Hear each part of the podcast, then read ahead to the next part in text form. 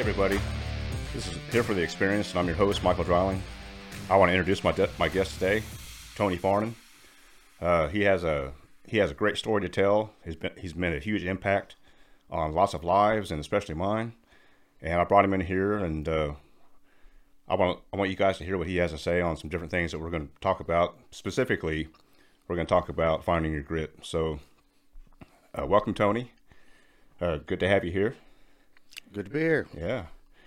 So last week I kicked off the this series, Finding Your Grit. I I gave the audience a little bit of a background on what that was for me and, and how I see it.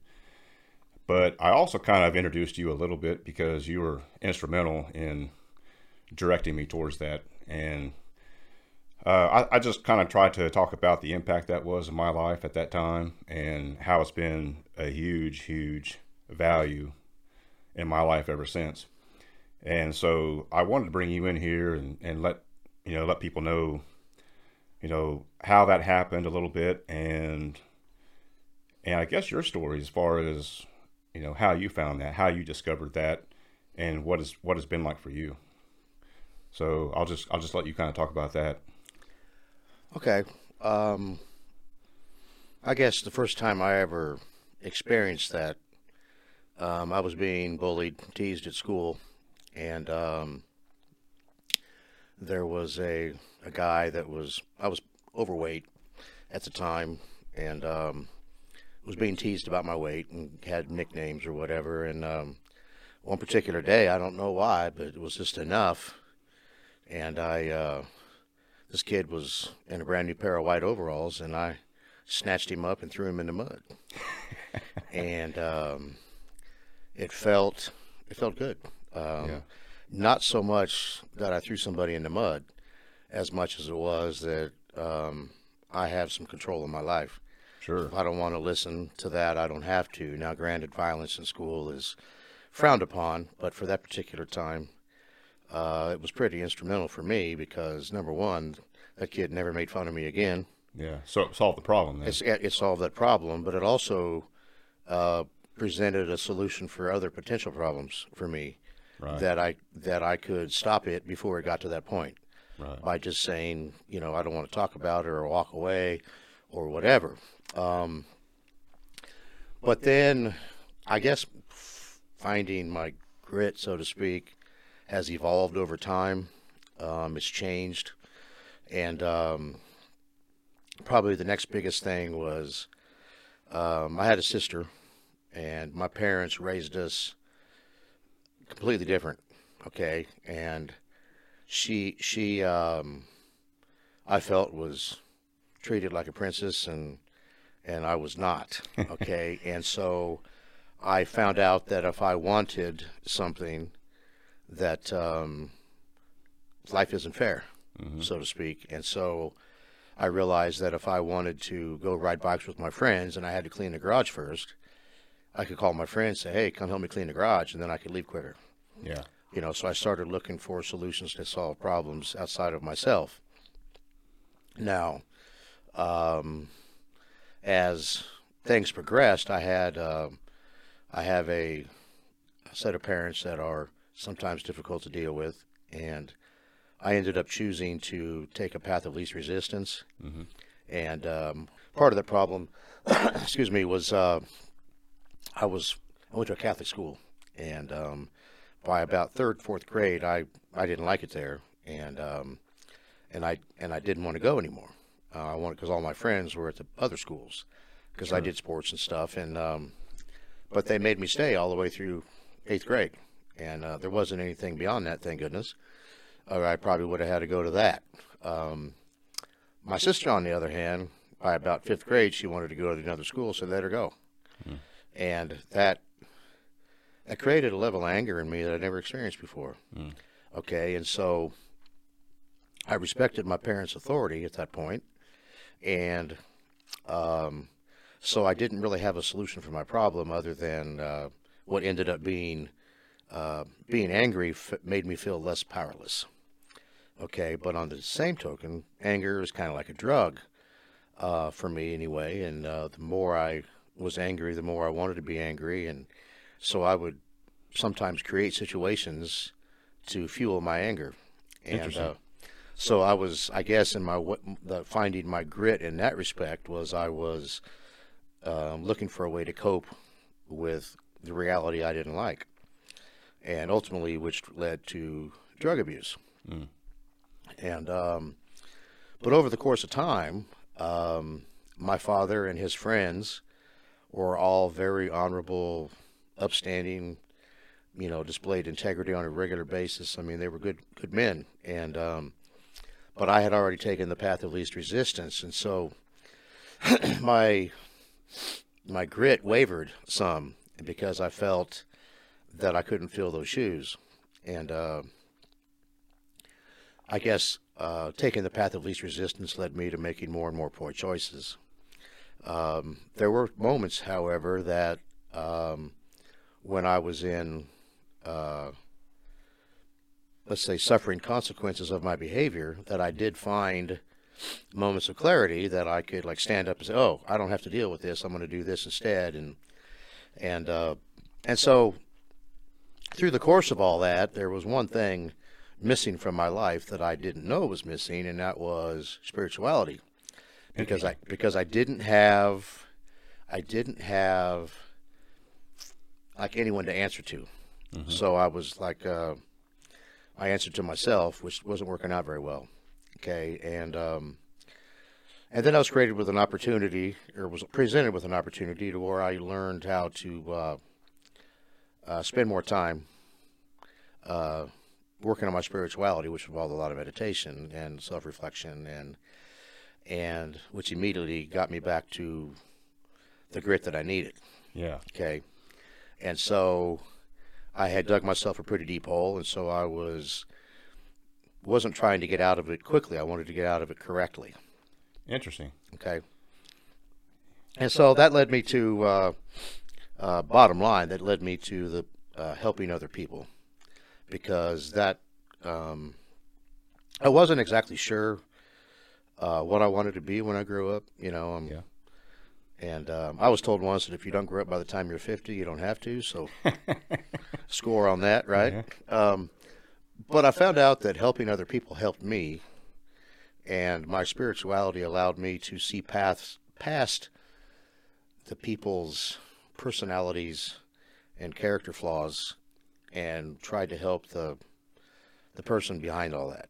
Sure. And and um, some of them were people, you know, people that I had not gotten along with very well in the past. And um, but through the course of that time, I realized that the more I helped people, the more it helped myself. So There was a connection there, huh? yeah, yeah. And so, and I, I, it was a direct result of you know cause and effect. And so, I'm a pretty analytical, logical type thinking thinker, you know, and so I saw that, you know, that there's a ratio between those two. That the less I help, you know, the less I help me. So, that was probably um, the epiphany of all of that was where when I learned finding my grit was um, it, it came from helping people Interesting. because helping other people, um, people tended to be grateful and appreciate what I did, and sometimes felt inspired by what I did, which presented an opportunity for me that I needed to be a better person for them in the future, which meant I had to start changing myself for the better along the way. And so I, uh, I, I, pursued things that I thought would help me help people, and um, but don't get me wrong, I'm I'm no angel, okay. Um, but I have I have found some things in life that I feel like um, have allowed me to to do that. One of which is, um, you know, I, I'm a recovering drug addict now. You know, I've been I've been clean for 23 years, and I still help people with that. I still go to maintain my own. Um, but I've been able to help people with that over the years, which helps me in return. Um, and um, you know, martial arts is another way. Right. Um, doing volunteer work for the community.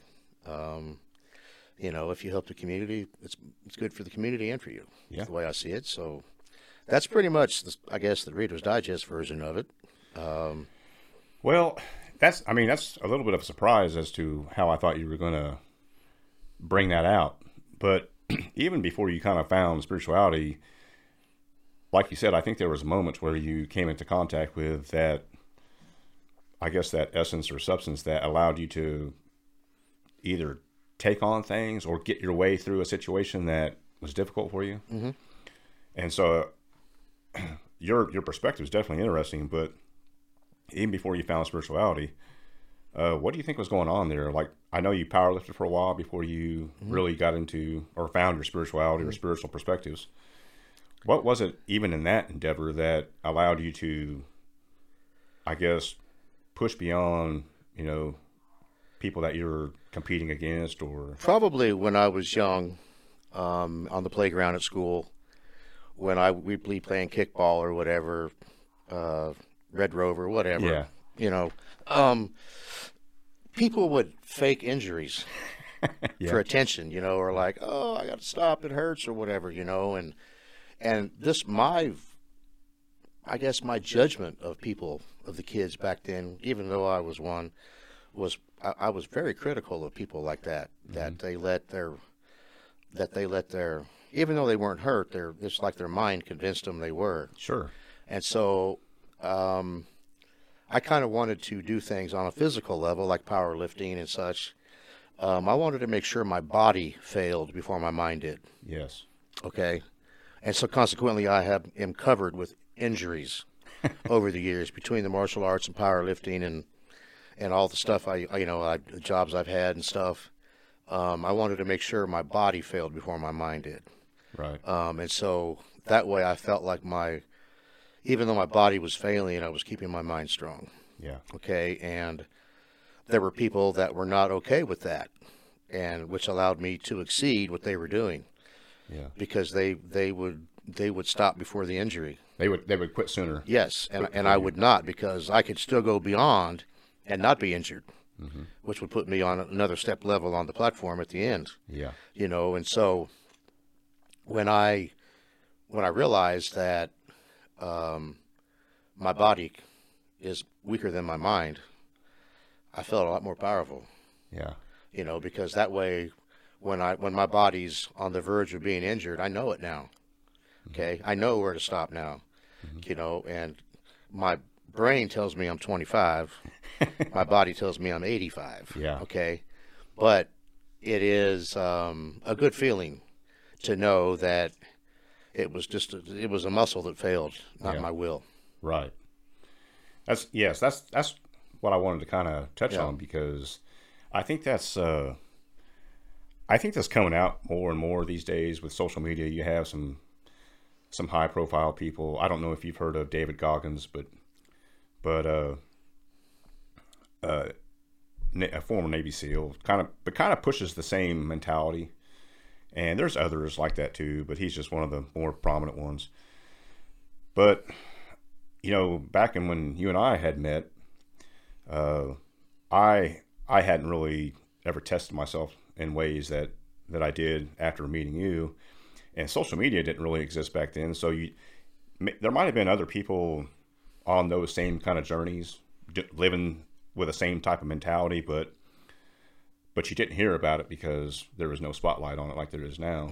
But even with the spotlight, it's still an uncommon, I think, in comparison, a very uncommon trait. People, I still think, uh, you know, they give up way too early with whatever whatever goals they they put in their in front of themselves to, to pursue.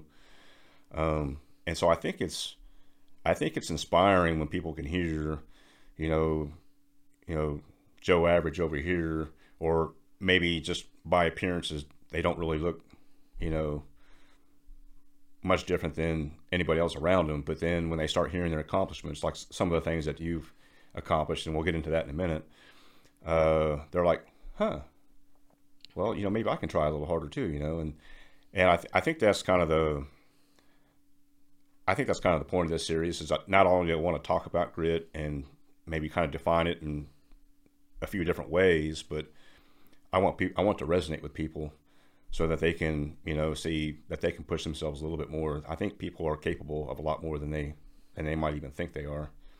Uh, I know that I was when we when we first started working out together. I you know I, I it's interesting take a stroll down memory lane on some of those those memories, but uh, you know, I kind of thought I had my little training career kind of or or journey kind of, I don't know.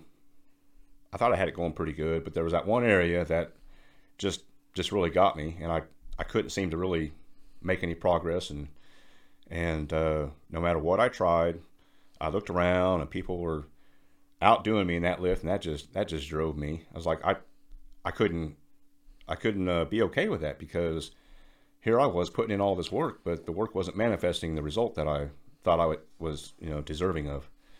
Um, so that led me to approaching you and asking you for some help. You, I'm sure you remember that. I do. Uh, you know, we didn't know each other. We didn't really run in the same circles, but we our circles kind of kind of bumped a little bit. But uh, that took it took me down an interesting path, and I think we had fun. Looking back on it, it was kind of a fun time. Yes, sir. Uh, but it was eye opening for me as well because, like you mentioned earlier, it you know this this I guess uh, awareness of that of that something inside. You know, when you get in touch with that, it, it does make you feel a little bit more in control of yourself. It does make you feel a little bit more powerful. You know, because like you were saying, you know, our bodies have a limit. There's a ceiling. And our mind has a ceiling, but we don't even know where that's at most of the time because we never even get close to it. Right. But anyway, back to um, to the memories. Uh, just so just to re, you know kind of remind everybody, last week's episode, I think I talked a little bit about it was you know deadlifting. I I really wanted to you know make a lot of improvement. In that it was my worst lift, um, but I felt like I just I was putting the work in, but I just couldn't bring it together. And I guess I just wanted to you you know for you to talk about your perspective on that. You know, looking back on it, you know, I'm I know I'm well. I'm sure I look really really green. Probably probably you know laughed at like you know this guy here. You know, but uh, maybe you can maybe you can share some of your thoughts about that. I do have something I want to talk about, and that's the uh, uh, you know when, when it was lifting lifting day. Uh, we're having to talk about the fat mouthing part, you know, because that was that was pretty cool. But anyway, I'll uh, I'll let you just kind of share some of your thoughts on on uh, you know what that was like for you. You know, training because I don't know if you'd done any coaching or training up to that point in any powerlifting. I know you competed, but I don't know if you had any personal experience with you know bringing people along and helping them out. But uh, I know for me that was that was a crazy ride because it was just like a light went off, but then the, the light kept going off, you know, for months and months and months because kept, you know, breaking through, you know, different barriers. But anyway, I'll let you kind of talk about that a little bit. Okay. Well, first thing I remember, I guess, is you were doing you were doing reps, but you weren't touching the weight to the floor. Yeah. You know, you were keeping the load on your back. You know, doing volume work. Okay, but you were completely missing the explosive power off the bottom. Yeah. And I remember I asked you, you know, why aren't you going all the way down? And you looked at me, you know, like I know what I'm doing. I was like, okay, just checking.